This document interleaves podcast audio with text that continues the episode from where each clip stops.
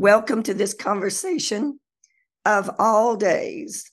I have your host for this conversation. I have laryngitis on the day that I am speaking to a man who has one of the best voices in the world.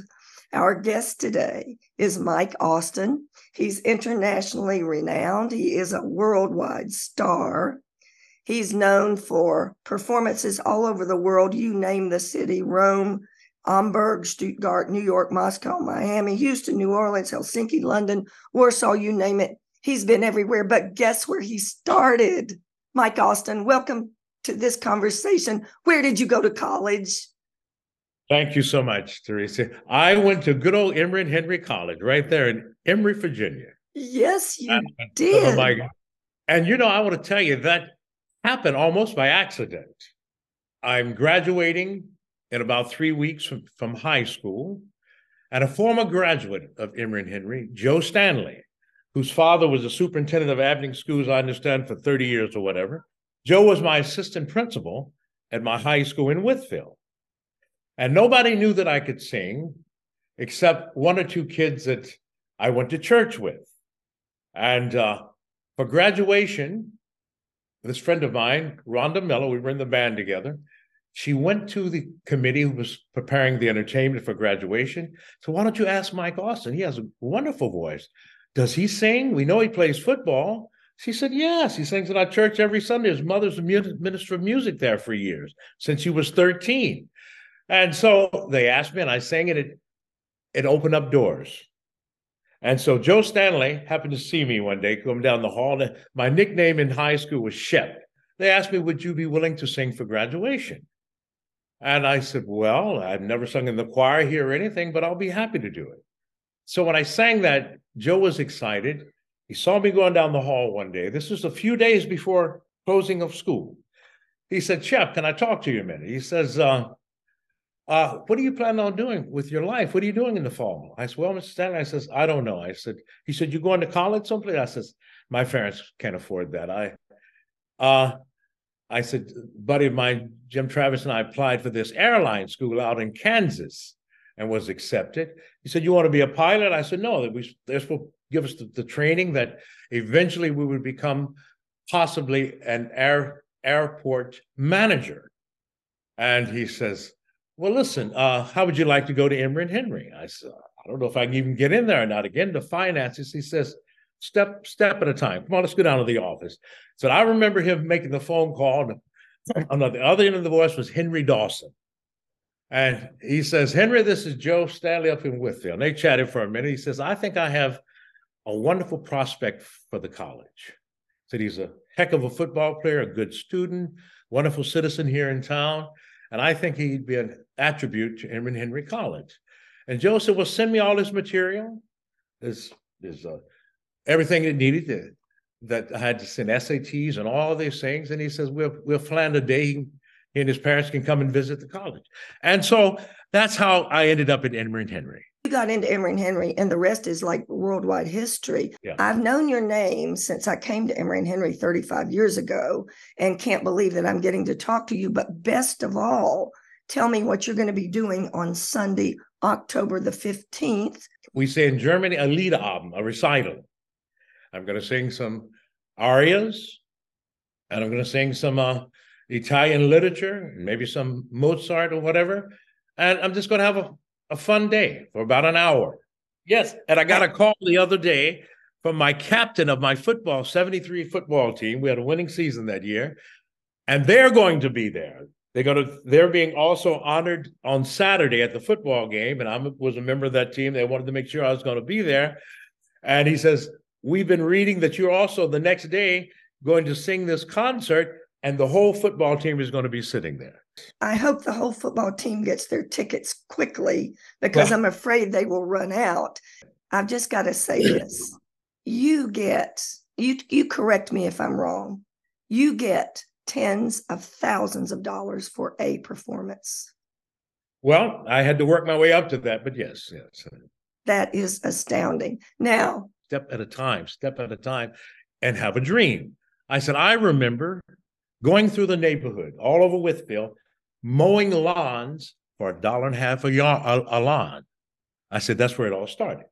I said, I was seven years old with the old lawnmower where you wrapped the cord around the thing and pulled it, mixed the oil and gas together. That's where it started.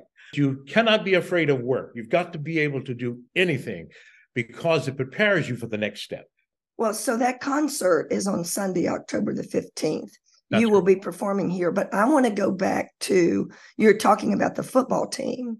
Mm-hmm. When you were on the football team, were you also, how good were you? And were you also in the music department? Well, I was a starter. I was a linebacker, and that's that's the tough guy on the defense side. And uh, it was so funny because a lot of the guys called me Dr. Jekyll, Mr. Hyde, because on Thursdays was choir practice. So Coach Hughes would allow me to leave 10 minutes early to go shower and get ready to go to choir practice. And they just says, you know, this guy what's the deal? He's killing us on the football field, taking our heads off, and then he goes to choir practice. Which just so they would tease me about that, you know. And uh, so I was known as Dr. Jekyll, Mr. Hyde uh, in the dormitory sometimes. Because that's called busting the stereotypes. Exactly. You know, Were there any of your fellow players who thought that that was just not befitting of a manly man on the football team? Well, I mean, they teased me about it, but uh, when I got enough, uh, they know I would take it out on on the football field. So that stopped pretty.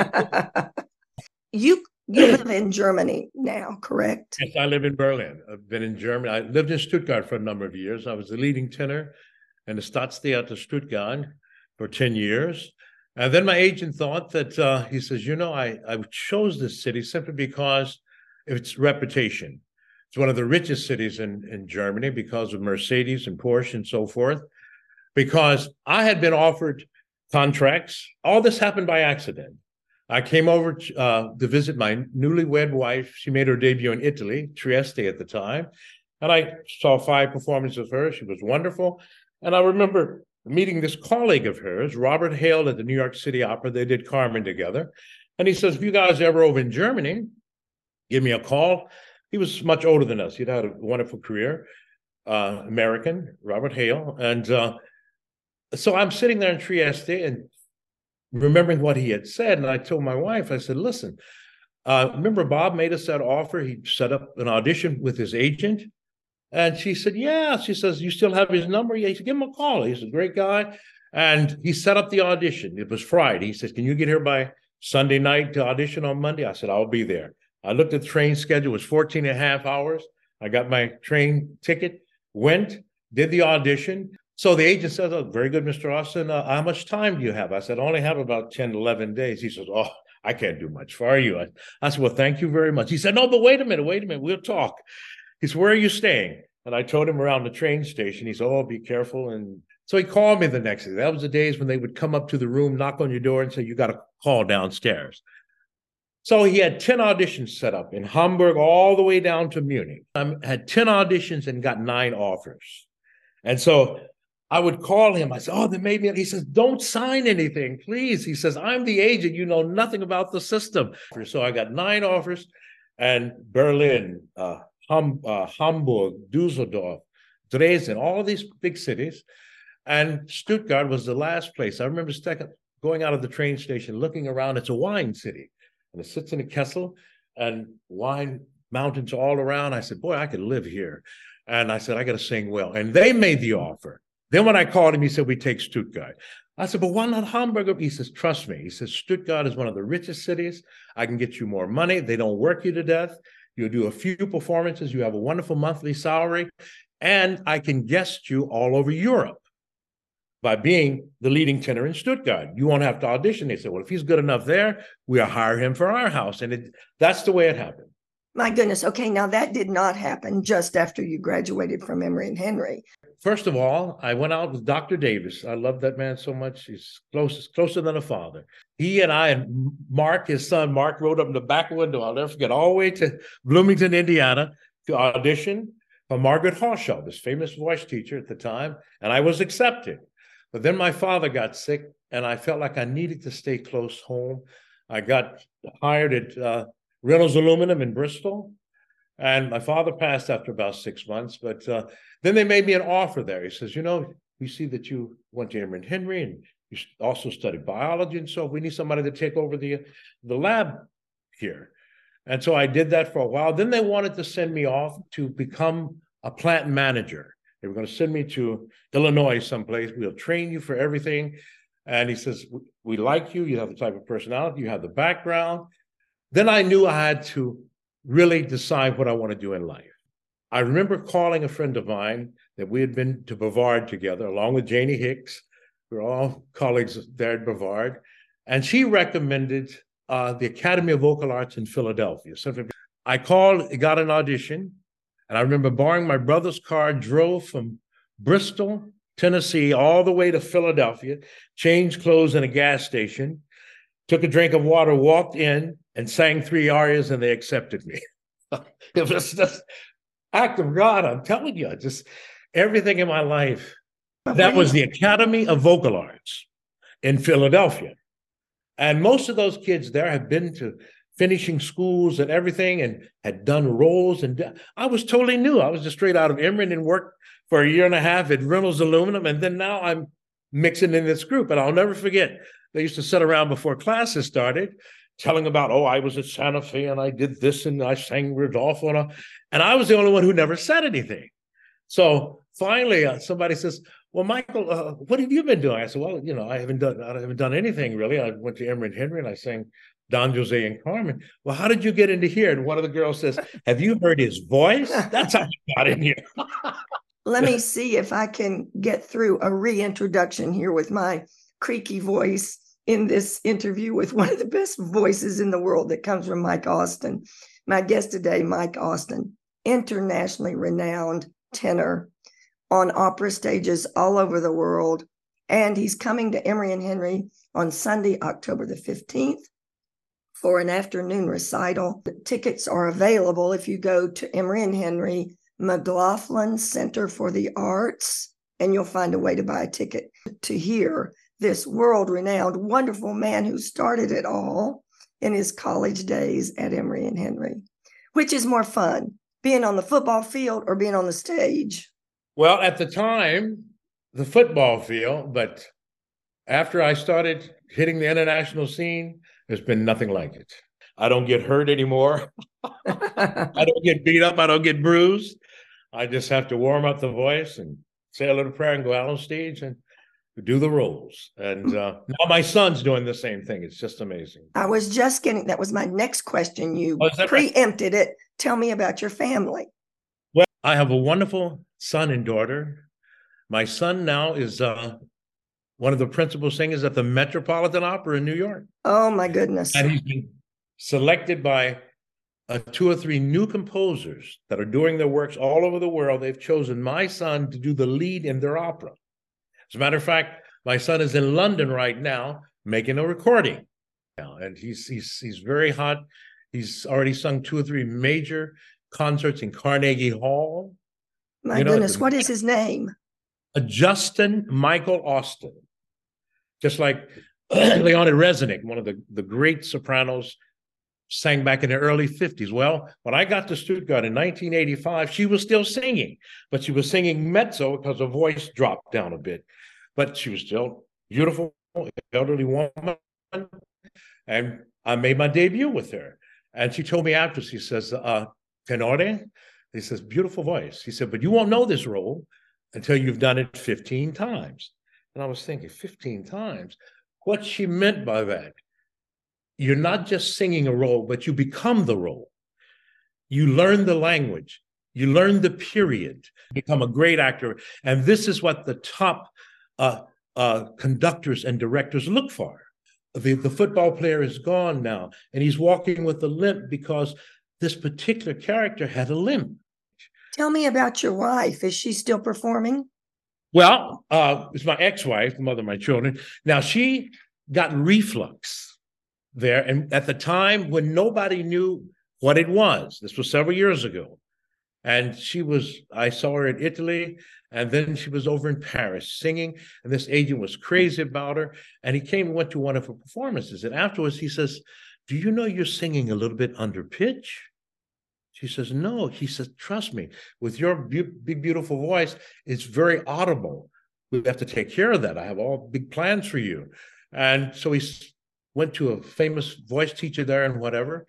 And it never got much better because it was reflux. When she would sleep at night, it would come up the acid and burn the vocal Oh my goodness. Nobody knew what it was. A lot of major singers lost their voices because of that. Finally, they detected, and then they made medicine for it and so forth. But she lost 10, 15 years of a career. Yeah. But now she's remarried, lives in Australia, and she's singing with the Australian opera there, and she's doing a lot of things. But to lose 15 years of your career, Pavarotti did a master class at Juilliard that she participated on. That was the year before I got there. I went there as a graduate student. She was already undergraduate there. And he said on national television, when she got up and sang, he says, a talent like this comes along once every hundred years. He says, this is, she's beautiful. The voice, the Ausstrahlung, the personality, and everything that she walks out, very few people, few people have that. Next question. You said mother of your children. You talked about your son. daughter, my daughter now, my daughter is a successful businesswoman in New York City. And her husband, wonderful. He's like a son to me. She met him. He used to work for her. She used to, used to be with drugstores, and then she got promoted over this other big major company. And she's the vice president of uh, of Curaleaf is the name of it. And this young man was born and moved to the States at nine years old. He's from Ghana. And so she hired him to work in one of her drug chains, drugstore chains. And so she wanted me to meet him when he got there. And the way he shook my hand, lovely hand, I knew he was interested in my daughter. And I told my daughter, Oh, daddy, come on. He George is my friend. I said, I know. I said, but the way he shook my hand told me he's interested in you. And it was so funny. And they ended up marrying. Grandchildren? Not yet. And I want to be. All right. Well, we won't go there. It's amazing. No, no pressure on those children. Now, I- explain this to me, Mike Austin, world renowned tenor, coming to Emory and Henry on Sunday, October the 15th. You obviously opened your mouth and had a beautiful voice when you were very young, but you had to do, you had to learn a lot to get to the stage you are now. What did you learn at Emory and Henry? And then what did you have to learn after that? a professional, they have to have something special. And what I mean by that, Dr. Davis saw this and he wanted me to go to Brevard, students there. He says Brevard has all these professional singers, Sherrill Milnes and people singing at the Met, and they teach voice for the summer. And he says, I want them to hear you. He says, I think you have what it takes. He said, but I'm here at Emory. I'm not in New York or whatever. He said, but I, I do know enough about voice to think this is a special talent, but I really want somebody in the business to hear you. So we auditioned, got into Brevard, and I started working with Sherrill Milnes. And he says, Well, yes. He said, If you're asking me, do you have the God given talent that after possibly 10 years of, of continuous study and acting and fencing and everything it takes to become a professional uh, acting singer on the stage, would people pay to hear it? He says, Yes. He said, You have that unusual color of voice, the size, and so forth. That if trained, yes. But do you want to spend the next 10 years doing that with no guarantee? This is the risk that you take going and become an opera singer. So it's your personal choice. But me as a professional singer who sung with Domingo and Pavarotti and all these other singers he was telling me, they don't have anything over you at all when it comes to talent. Technically, what did you have to learn? Well, of course, I had to continue what Dr. Davis had taught me about breathing, also not pushing the voice too much. The, the old singers used to say, sing on the interest, not the capital. And I finally learned what that meant. And I've worked with Laszlo Halász, this old man who chose me at, at, at, at uh, Juilliard. He, he hired uh, Camilla Williams to sing Madame Butterfly in 1945 with death threats. If you hire this woman, you'll be shot from the back. And I, I read the newspaper articles. Mayor LaGuardia was the mayor. He says, I support Maestro Halász. He's the general manager, music director. If he wants to hire these people, I support him. Even the mayor got threats back in there. Can you imagine this? And one of the tenors uh, from Texas said, I won't sing with her. And that all that was true. And uh, he says, no, he says they're qualified and I'm giving them a job. You know what? We did not mention this is radio. You are Mm-hmm. African American. You've been on the stage since the 1970s. Did you experience racism?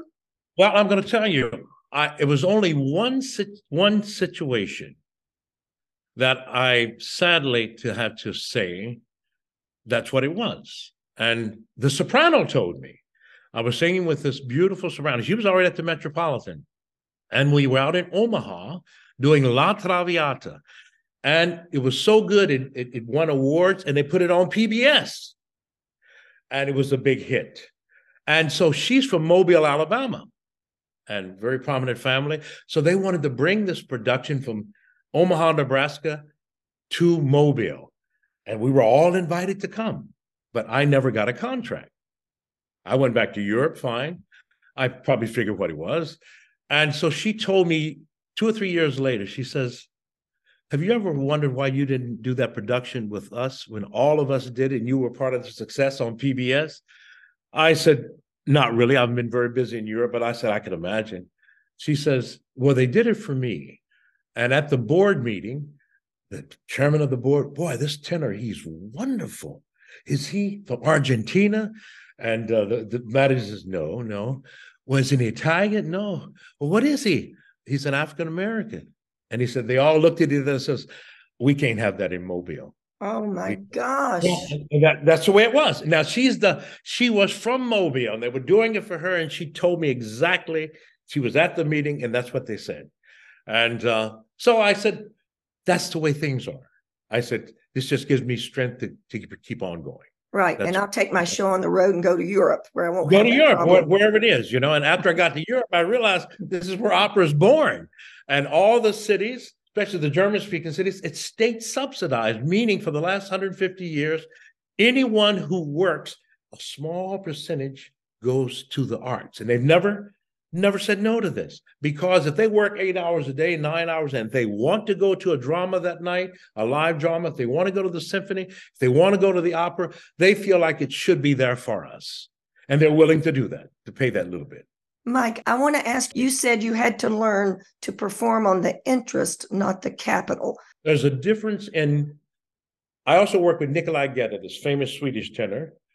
He'd come to the Met. I was at Juilliard, and I'd go over and work with him. And I remember the first day we worked, we were doing La Rondine, which it hadn't been done in in New, in America in the last 50 years. Halász chose me to be the tenor, so I worked with Gedda. And our first coaching, he said, "All right, Michael, start singing." And I started, "No restate, restate yet." He said, "Michael, Michael, Michael, what are you saying? What are you saying?" So I looked at the text. I said, Well, this beautiful girl's coming by.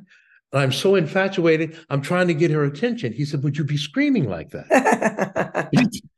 and so I thought about it. And it was like, it changed my whole mood. That's what I meant. You sing what the composer wrote. If he writes a pianissimi, you sing a pianissimi. These great composers also knew voice. And that's what about singing, like uh, Gedda told me. He says, You know why I've been singing 40 years on the road? He says, I sing on the interest and not the capital. And most composers wrote the music like that. He says a tenor has one climax in the opera, at the most, even in the Wagner operas, too. He said the rest of it is parlando on tone, speaking on tone. The soprano may have the lead, let her have it.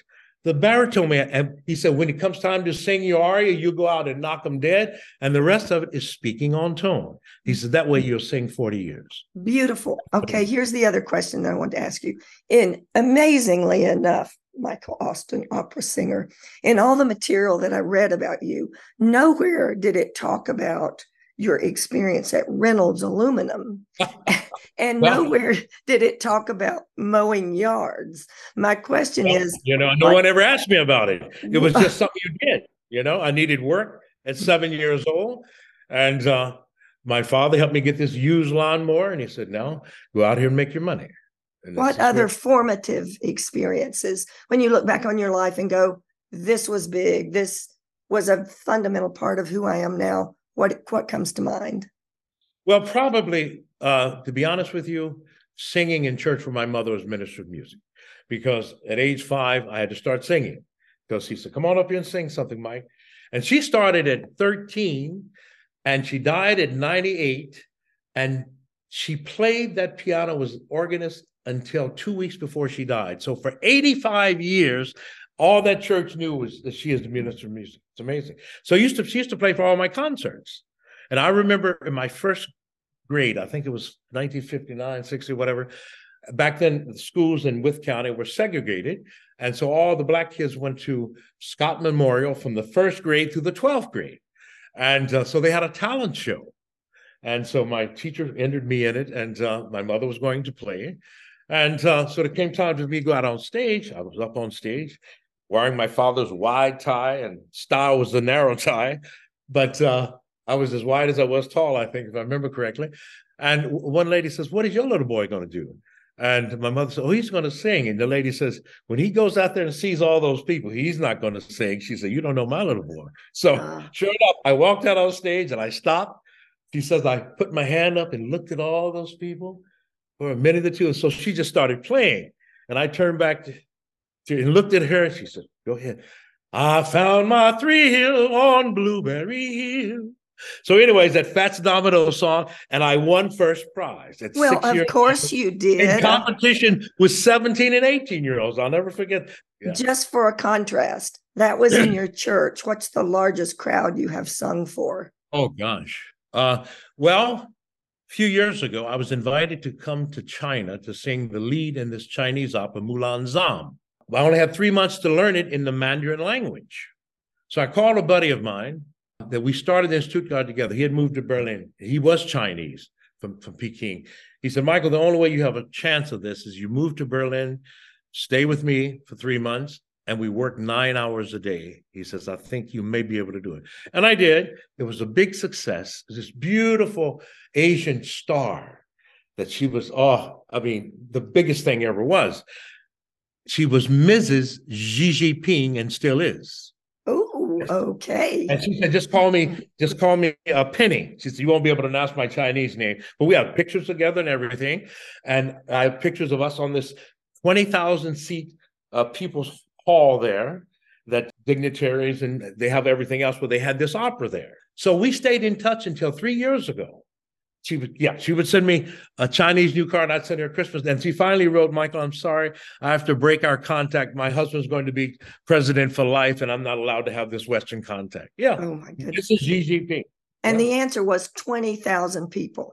20,000 people. 20,000 people from your church in Wytheville yeah. with your mom on the piano to 20,000 people on 20, stage. People. Michael. Austin, oh my goodness, what a delight to speak with you. And I thank you. You are so wonderful. I've heard so much about you, but I, I feel honored to have this interview. Oh no, the honor is mine, but the honor is going to be for people in this area to come see you. Sunday. October the 15th, Emory and Henry uh-huh. campus. Go to Emory and Henry website, McGlothlin Center of the Arts, or ehc.edu slash MCA. Pardon my creaky voice, but it all averages out fine today with the voice of Michael Austin on this interview. This is this conversation. If you're just tuning in and want to go, oh my gosh, what did I miss? You can go to our podcast site, just Google WEHC, this conversation, and you will find the post. And otherwise, you can hear this conversation Wednesdays at six, Sundays at two. Thanks, everybody. Thank you. See you next time.